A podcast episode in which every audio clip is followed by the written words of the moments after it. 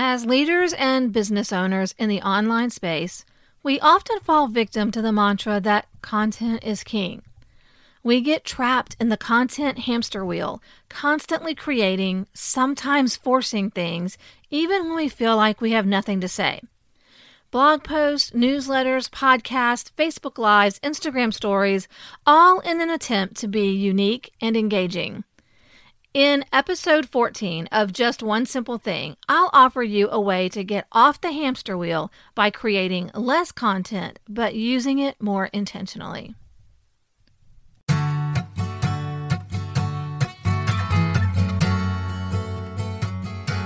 Hey, friend, welcome to Just One Simple Thing, the podcast where we find the intersection of practical solutions, biblical truth, and creativity as you lead in ministry and business.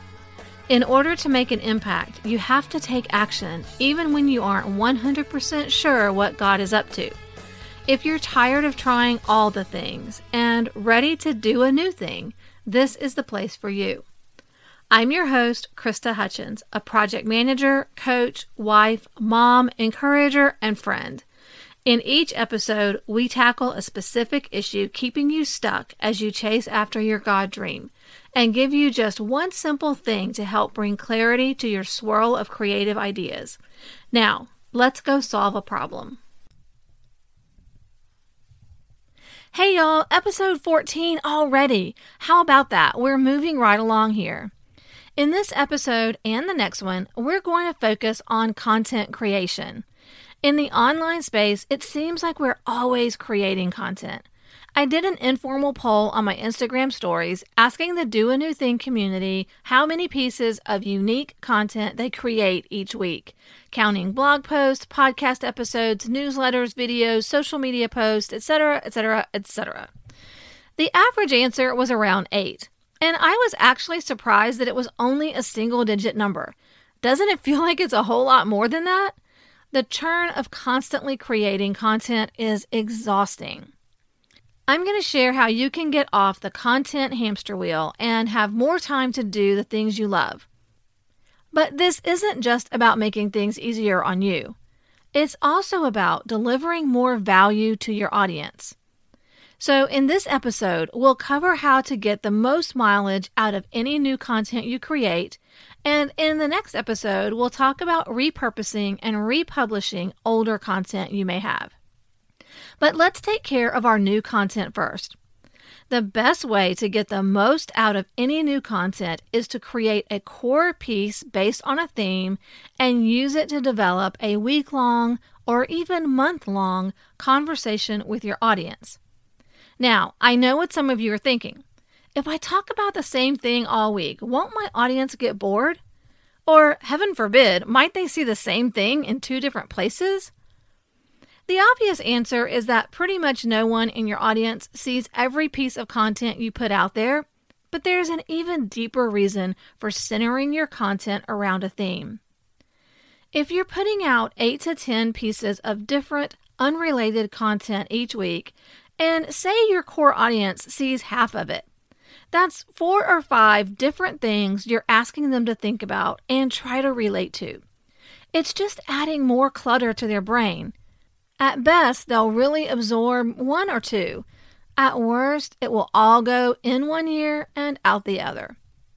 But if you give them several related pieces of content in a short time, now you have the opportunity to take them deeper, to really drive home the important parts of the message. If they skimmed past it the first time they saw it, maybe the second or third exposure will hit them at a time when they can truly engage with it. I would argue that going deep with them on one theme is a better way of serving your audience than cluttering their brain with scattershot. So here's my simple system for creating a week long conversation. Start with one piece of core content. This could be a blog post, podcast, YouTube video, Bible study, whatever you consider your home base content wise. As you create and edit your core content, save any long passages that get deleted and keep a record of any research that you do. Once your core content is complete, you're going to pull out six distinct pieces. Start with finding three short sentences. These should be three sticky statements that are memorable, actionable, and attention grabbing and can stand on their own. They should be about 100 to 150 characters each so that they're tweetable and they fit nicely on a square graphic for your social media feed. Next, choose two medium length passages, around 200 to 300 characters or 50 to 60 words. One passage should be a keyword rich summary of the content, so you can use it for an SEO snippet or the description for your podcast or Pinterest graphic. Choose one other medium length passage that can be used for a Facebook post, Instagram caption, or your podcast audiogram. Finally, choose one long passage, up to 200 words. This one can be used as a microblog on Instagram or the beginning of a script for a live video. It can also be the jumping off point for your weekly newsletter. To fill out your weekly content calendar, find a use for any of those deleted passages from your editing process, or share an interesting quote, observation, or statistic from your research. Of course, everything you share doesn't have to be related to the core piece of content. There's always room for something fun or behind the scenes or sharing an aha moment as it happens. But creating this week long conversation makes your content more recognizable and consumable and better able to make a real impact. And isn't that what we all want? For the words we string together so carefully to wrap around a heart and make a difference. For your one simple action step this week, give the week long conversation a try, just once to see what happens. Remember, it's three short, two medium, and one long. You can head to our Facebook group, Plan and Pray with Do a New Thing, where you'll find a spreadsheet template to plan your week long conversation. Use the hashtag just one simple thing with one of your conversation posts so I can come check out what you're doing.